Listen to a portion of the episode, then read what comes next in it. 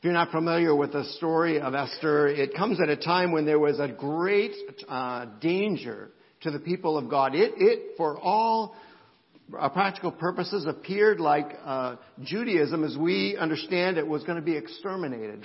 Was going to be exterminated. It looked like a time of the absolute, utmost evil, and it was a frightening time. It was a frightening time. But God had been moving and God had placed in, in the, literally in the bedroom of the king, uh, uh, a, a queen who was a Jew, who was faithful in the midst of that.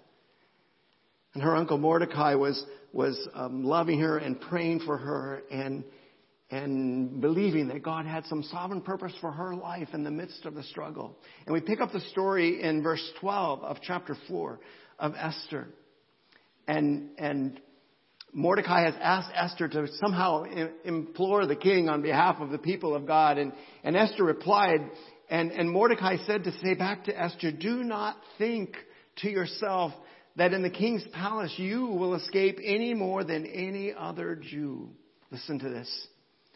For if you keep silent at this time, relief and deliverance will rise for the Jews from another place but you and your father's house will perish. Isn't that an amazing statement of faith? And Mordecai, facing annihilation, facing the destruction of everything that he's understand, is able to say by faith that relief and deliverance is going to arise. Why? Because he understood the heart of God. And you may be in a place where you're a little bit desperate right here, judging by our Facebook posts and things like that. I think we might find ourselves in a little bit place of desperation, know this for certain. Relief and deliverance will arise. The question is not will it arise? The question is will you be a part of it? If you keep silent at this time, relief and deliverance will rise for the people of God, for the Jews from another place, but you and your father's house will perish. But here's this famous line. And who knows? Kin sabe, right? Who knows whether you have not come to the kingdom for such a time as this. You have not come to the kingdom for such a time as this. Esther received that message and replied to Mordecai, Go, gather all the Jews to be found in Susa, and hold a fast on my behalf, and do not eat or drink for three days, night or day. I and my young women will also fast as you do. Then I will go to the king, though it is against the law, and look at this, and if I perish, I perish. Wow. The very Word of God. Uh, would you turn to our New Testament passage uh, from the book of Revelation? I apologize. I think I put the wrong scripture down in the memory verse down below. Uh, it is actually Revelation 12:11. It says 3:11, but our passage is in Revelation chapter 12, and you can find that passage on page 1034 in the in the Maroon Pew Bible. 1034 Revelation 12. This is a familiar passage to some of us, but it is an amazing uh, testament for times exactly like the ones we find ourselves in right now. Revelation 12 verses 7 uh, through 12. Now, a war arose in heaven and Michael, who we'll see next week, Michael, the archangel, and his angels fighting against the dragon, against the evil one. The dragon and his angels fought back, but the dragon was defeated. And there was no longer any place for them in heaven.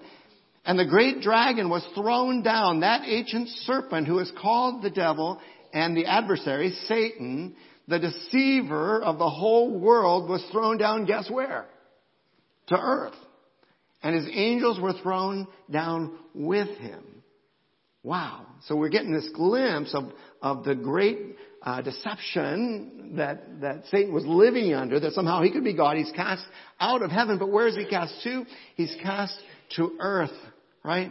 And I heard a loud voice in heaven saying this, now the salvation and the power and the kingdom of our God and the authority of His Christ has come. Wait a second. Did you not hear the word right before that?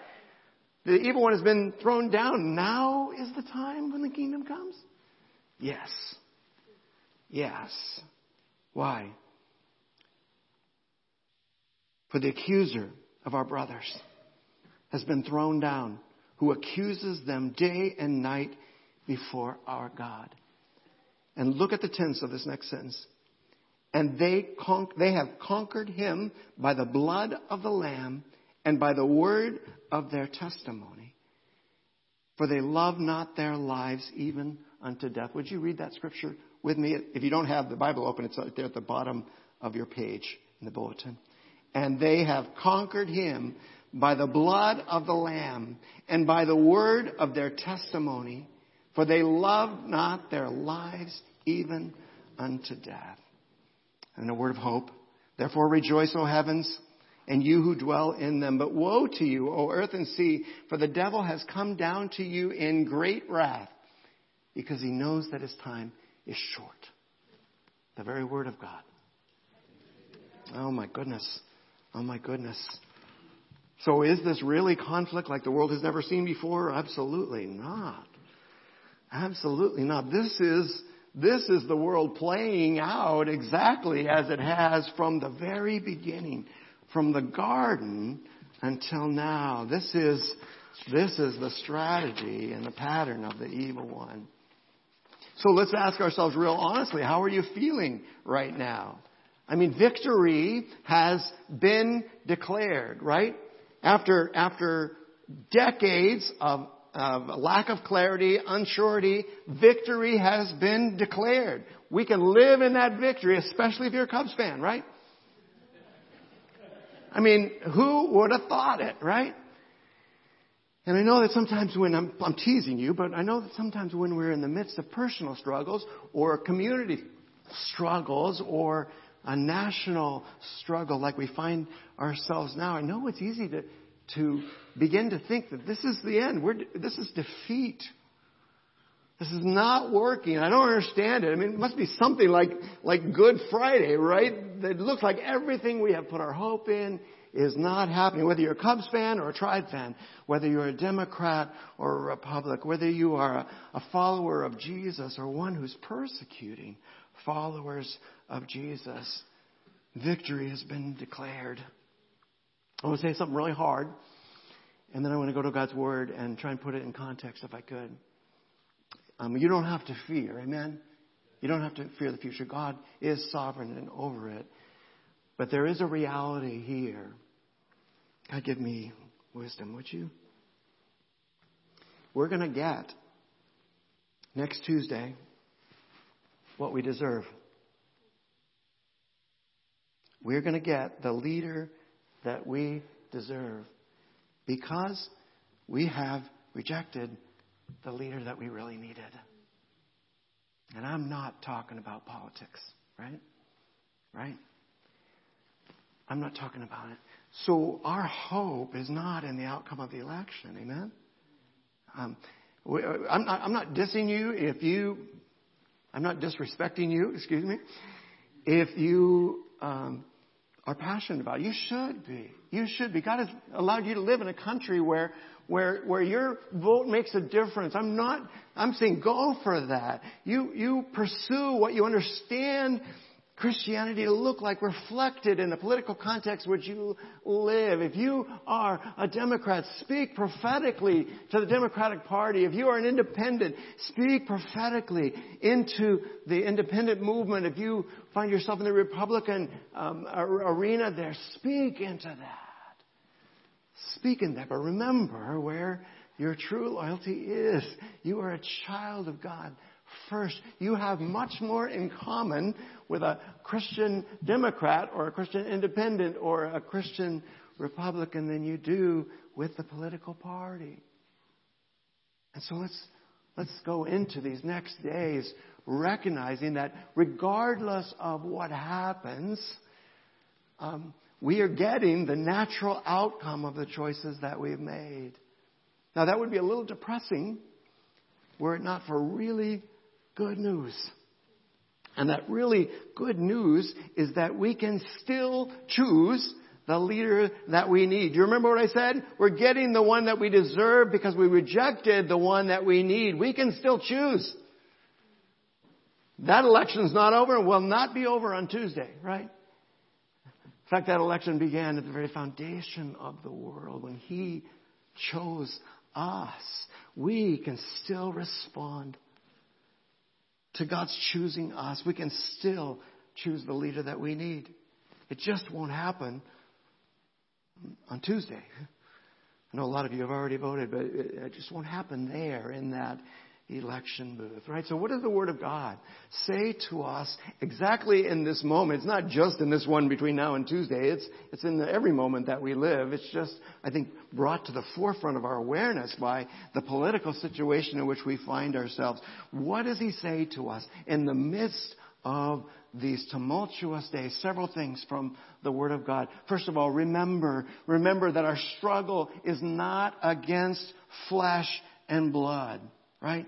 Our struggle is not against flesh and blood. Ephesians 6 says, For we do not wrestle against flesh and blood, but against the rulers, against the authorities, against the cosmic powers over, I love this in the ESV, over this present darkness it's not going to forever be dark, but over this present darkness and against the spiritual forces of evil in the heavenly places. Our struggle is not with people. This is much bigger than this. We're going we're going to see that poster child for that next week if you're with us together. We're going to see the struggle that's before us and how it works. But but for now, just remember that your struggle is not against flesh and blood. It's not against Democrats and Republicans, right? This is spiritual forces of evil in the heavenly realms. And they're waging war over our souls, right? So, so naturally, a natural outcome of that is that we're not gonna, we're not gonna regard anyone that we uh, encounter according to their political party. We're not to regard anyone according to their um, uh, according to their race. We're not to uh, regard anyone according to their gender, right? We're to, we are, we are precious children of God. We're not to regard them according to the flesh. Why? Because if any flesh, if anyone is in Christ, he is a new creation. And the old has passed away and the new has come. Every person that you lay eyes on has that potential of, of knowing Jesus Christ and being his instrument in there. So certainly with people who already know him and, and then especially with people that don't know him, um, we're not going to regard them for the way we are. Paul says, I even did that with Jesus. I just saw him as, as a good teacher. I saw him as a person in the flesh and I don't do that anymore come to learn what God can do with one life that's totally surrendered to Him. I've come to see Christ uh, not according to the flesh, but as my Savior. And He says, now I want you to do that with one another. I want you to do that with one another. We saw last week. How do you do that? Love and serve one another. Right? That's how, that's how we respond in an election year. We love and serve one another. We do not regard each other according to the flesh. Remember that our struggle is not against flesh and blood. But also remember that, that our, that spiritual warfare requires spiritual weapons. Have you turned there yet? Um, turn to our passage in Ephesians chapter 6. I'm going to do it in the Pew Bible so I can give you a page number on that. Page 979 if we're not in a struggle with flesh and blood, then, then weapons of warfare that are normally used with flesh and blood will not work, right? Makes sense. What has God given us to, to wage spiritual warfare, not with people, but with rulers and authorities and powers, with spiritual forces of evil in the heavenly realms. What tools has he given? Now this sounds a little bit cliche, but don't go there. Stick with me through this for a second, right? Let's, let's remind ourselves what many of us already know from Ephesians chapter 6. I'm in Galatians, so that's not going to help me a whole lot.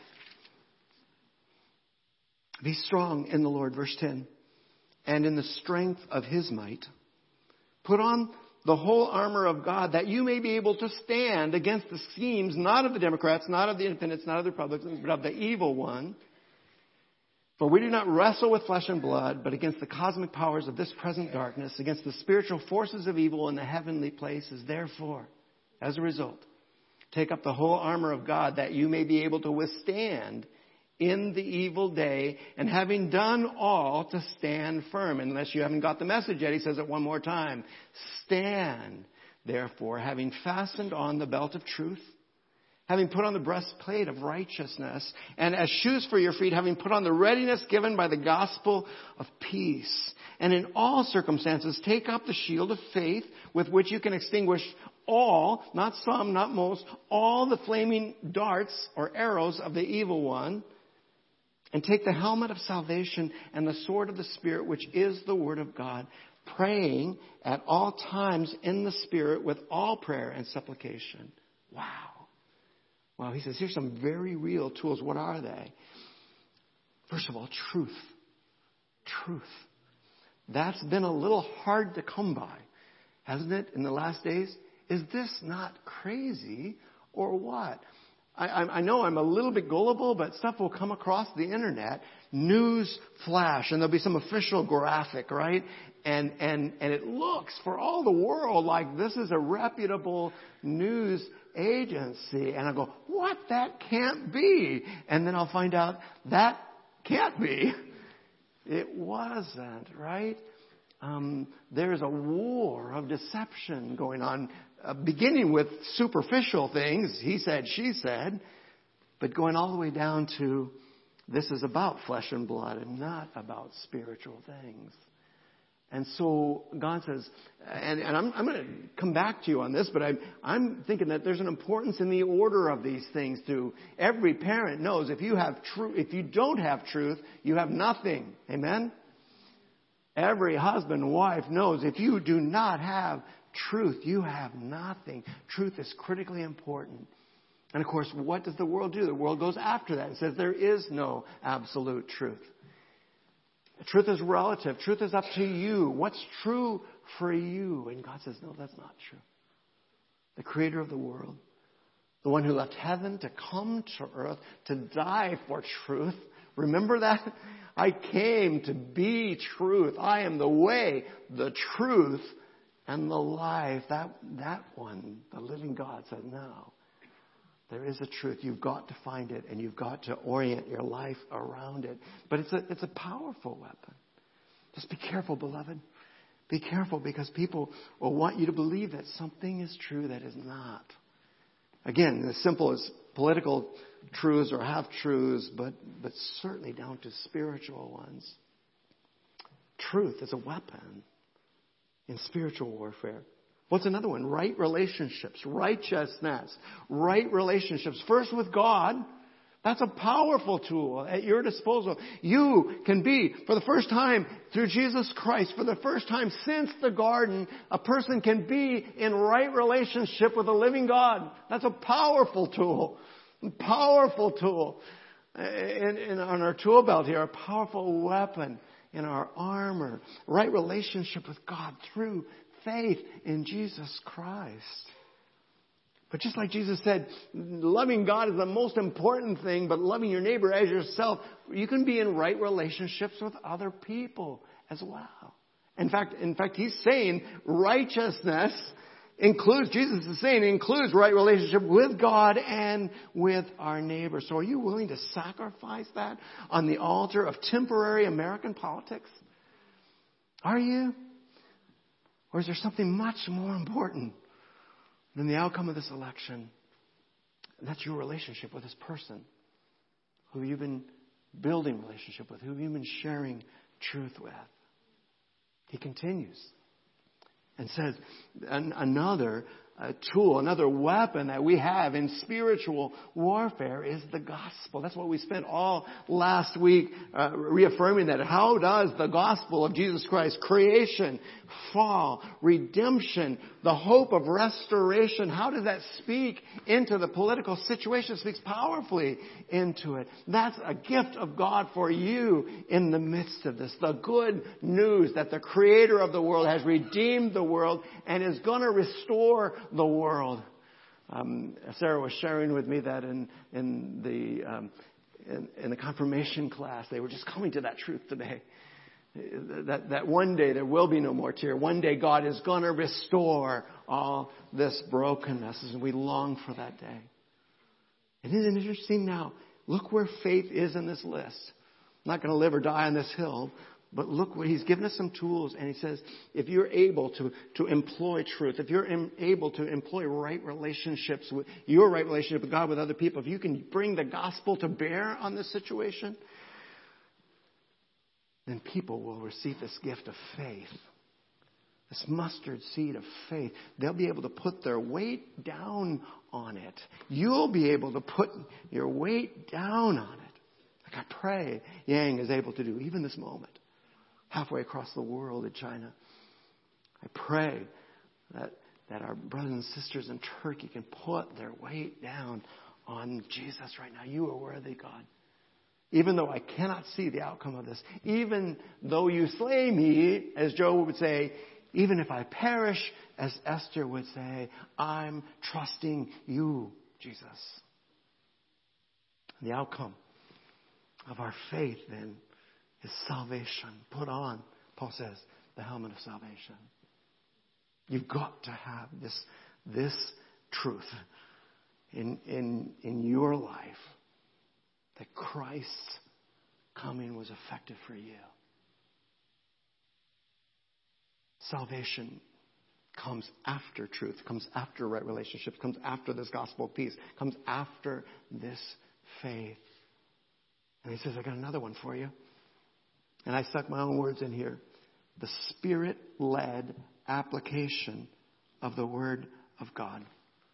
The spirit led application. We have all met people who cherry picked their favorite. It's pretty obvious in the political season we find ourselves. How can you possibly vote for him um, when there's this scripture? How can you possibly vote for her when there's this scripture? People will cherry pick scriptures to support the thing they already want to do. I I celebrate going to the Word of God for wisdom in, in this very real and tangible act of, of voting here. But what we need to do is not decide how we're going to vote, but how God wants to use us in the redemption of the world. And the Holy Spirit will lead you to put the Word of God into, into application. The Holy Spirit will do that, which is the sword of the Spirit, right? The sword of the Spirit. Now, I think on this thing I did, yeah, I put a little bracket around that. Um, because when we're traditionally teaching on on the armor of God, we go to these different pieces of armor, right? And then we then we say, "Wow, those those are powerful pieces of armor." And and as we many of you discovered in your discipleship triads, that that that's not the last piece of armor, is it? Um, the, the, problem is that they, they, didn't identify a piece of armor for the last one, but did you see the last one right here? You might feel a little bit helpless in the midst of so great uh, debate as as national politics or eternal consequences of the war between the evil one and and and Jesus Christ. You might be a little overwhelmed, but you are not helpless. And and and God has given you this gift of prayer, this gift of prayer. There will come times when you will speak. There will come times when you sacrifice. There will come times, maybe conceivably, when you will lay down your life, but it will only come. Those times will only come as a result of praying, as, as a result of prayer and God leading you in that time of prayer to the right course of action. It's not an afterthought, right? Prayer permeates and covers every step of this process. So it really shouldn't be like, well, boy, you're fast. It, should be like that. Back a slide. Back a slide. It shouldn't be like that. It should be like that. There we go. That, that, that prayer is not an afterthought or the last thing you do. Prayer permeates every aspect of that. And, and if you're tempted to despair in, in, in these days, um, don't. Don't. Cry out to the, to the King of Kings and Lord of Lords. Surrender yourself to His purposes and, and God just may use the crisis which we find ourselves as a nation in to bring many souls to Himself. So remember that our struggle is not against flesh and blood. Remember that spiritual warfare requires spiritual weapons. But remember also that we know how this works out. We cheated. We went to the back of the book, right? Remember that we will overcome. Uh, many of you, um, many of our, of our older members are hearing something right now when, when I say those words, but it came right out of Revelation. It came right out of, of the back of the book. Remember our passage from Revelation chapter 12. And they conquered him by the blood of the Lamb and by the word of their testimony. For they loved not their lives even unto death. Remember the word of God from Ephesians. Be strong in the Lord and in His mighty power. How do we walk into these days together based on the word of God? He says it's not about your strength. Don't think for a moment that you can do this by your own strength and add to there by your own intellect or savvy, that you can somehow out manipulate the other party or something else to make your outcome come into being. This is much larger than that. It's not about your strength. It's about His mighty power. And you've got to be strong in His power and the strength of His might, not yours. It's not your physical strength. It's not your political strength that matters. It's His. It's His. Remember also that the victory has already happened. The tenses of words are really important. And as we look at that passage in Revelation 12, they have conquered him. Right? Wait a second. Uh, uh, woe to you, earth, for the devil has been thrown down to you. But then he speaks in the past tense. They have conquered him. It's like we're, we're getting a, a, a primer on how to live in these days. Recognize that the victory has already been won. Is he ticked off about it? Absolutely. Or will his followers be ticked off about it? Absolutely. Can they do a lot of damage? Absolutely. But the victory has already been won. We've talked about it several times, but remember that poor Japanese guy? From 1944 until the early 70s, he lived in a cave thinking that the war was still going on when the victory had already been declared. Um, yeah, there'll be skirmishes, there'll, there'll be uh, pain, there'll be brokenness as the evil one until the Lord returns tries and wound and hurt as many as he can, but the victory's already happened. They have conquered him. How did the victory happen? How will the victory happen for you? When you recognize it's not by your strength, but it's by His. When you recognize what you could not do by your own strength, He did by His own blood. When Christ shed his blood on the cross, he broke the power of sin. He broke the power of disease. He broke the power of death. That's all he's got. I'm sorry. That's all the tools the evil one has, right? Sin and disease and death, right? Christ, by His blood, broke the power over that. So when you put your trust in Christ, that blood, it sounds so crazy if, you if, you, you've not encountered a Christian before, the gospel before. How can blood cleanse us? It cleanses us because it gives us life. The life is in the blood. And when He shed His life for you, He granted you life. It happens by the blood of the Lamb. So when you cry out on Jesus' name, when you when I do on a regular basis, a daily basis. Oh, I plead. I plead the blood, Jesus. I plead the blood of the Lamb. When you cry out for Christ's redemption, He hears and He responds. The victory, the victory has already happened, but the victory we also learn here is continuing to happen. Now, not for you. Your name is written in the book of life when you trust in Jesus Christ. It has been, and then you trusted in Jesus Christ as a consequence. But what happens when you testify? It's not that somehow when you share the gospel, when you testify about what God has done in your life, that, that by your expertise and by the amazing uh, words that you use or the graphics on your on your video, that somehow someone goes, "Wow, I learned something I didn't know before," and and they're changed. No, when you testify, you say, "I just know this to be true." Remember the very first step way back when in Ephesians 6. Yeah, that's a uh, what's truth, right? That was Pilate's response. But people are longing for it. And they're longing for one person who understands it and who's put their weight down on it and who's living it.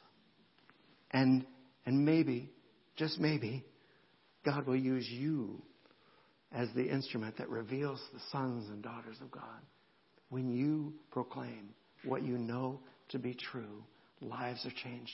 So the victory happens every time you testify. Um, will it cost you your life? It may. It's certainly doing that across the world in record numbers. Um, but it won't cost you your life if you don't risk sharing it. You'll be temporarily safe and will have missed an opportunity to be an instrument of God in transforming someone else's life. The victory happens every time you testify. So the question for us as we finish today, and do not get spoiled. This won't happen again. I apologize that I'm finishing early. It's an accident, I assure you. But we have to ask ourselves, what do I really love? Do I love the tumult and, and, and the passion of the politics in which we find ourselves? Or do I love the peace that comes from the Prince of Peace? What do I really love? Do I love uh, my um, upper middle class American lifestyle? Um, or do I love my hope for eternity? See, what we love leads us to what is important. What we love leads us to what can be sacrificed and laid aside. Did you see that into that verse? For they loved not their lives even unto death. And I know that you thought that when you saw people being beheaded, and you said, how can they do that so, so um, faithfully? When you, when you see people suffering for their faith throughout the world, you say, how can they do that? It's really easy. You can't kill what's already died, right? You cannot kill what has already willingly sacrificed itself. The same strength that gave Jesus the ability to say, God, I would not choose this by any stretch of the imagination, but it's not my will, but yours be done. That strength can be yours. Will it mean that you have to give up your life? Probably not. Will it mean that you have to give up something that you dearly love? Probably. Probably. What do you love, beloved? We end kind of where we started. Come on up, worship team, if you would. Remember Esther? It looked for all the world like annihilation was around the corner. They had a date on it. They knew the exact moment of their death. Isn't that amazing? And, and she was living in the relative comfort of, of, the, of the palace, but she had a unique place in that time. And, and, and and her uncle uh, encouraged her, maybe, Esther, just maybe, the reason that you were, are, excuse me, the reason you are where you are is for such a time as this. And maybe, beloved, just maybe, the reason that you are where you are in your unique situation in your family, your unique situation in your workplace, your unique situation in your school might be for such a time as this that you can bring life, that you can bring love, that you can bring truth into a world that so desperately needs it. I love, I love the Word of God that that um, it gives us hope, and in the midst of the trials, we can go and we can hear again what's going to happen. We can look in the back of the book and and declare uh, what we know to be true. Hear the word of God, would you, from Revelation chapter 7. After this I looked, and behold, a great multitude that no one could number, from every nation, from all tribes and peoples and languages, were standing before the throne and before the Lamb of God. They were clothed in white robes with palm branches in their hands, and they were crying out with a loud voice, Salvation belongs to our God who sits on the throne and to the Lamb. And all the angels were standing around the throne and around the elders, around the living creatures. They fell on their faces before the throne and they worshiped God, saying, Amen. Can you say that with me? Amen. Blessing and glory and wisdom and thanksgiving and honor and power and might be to our God forever and ever. Amen.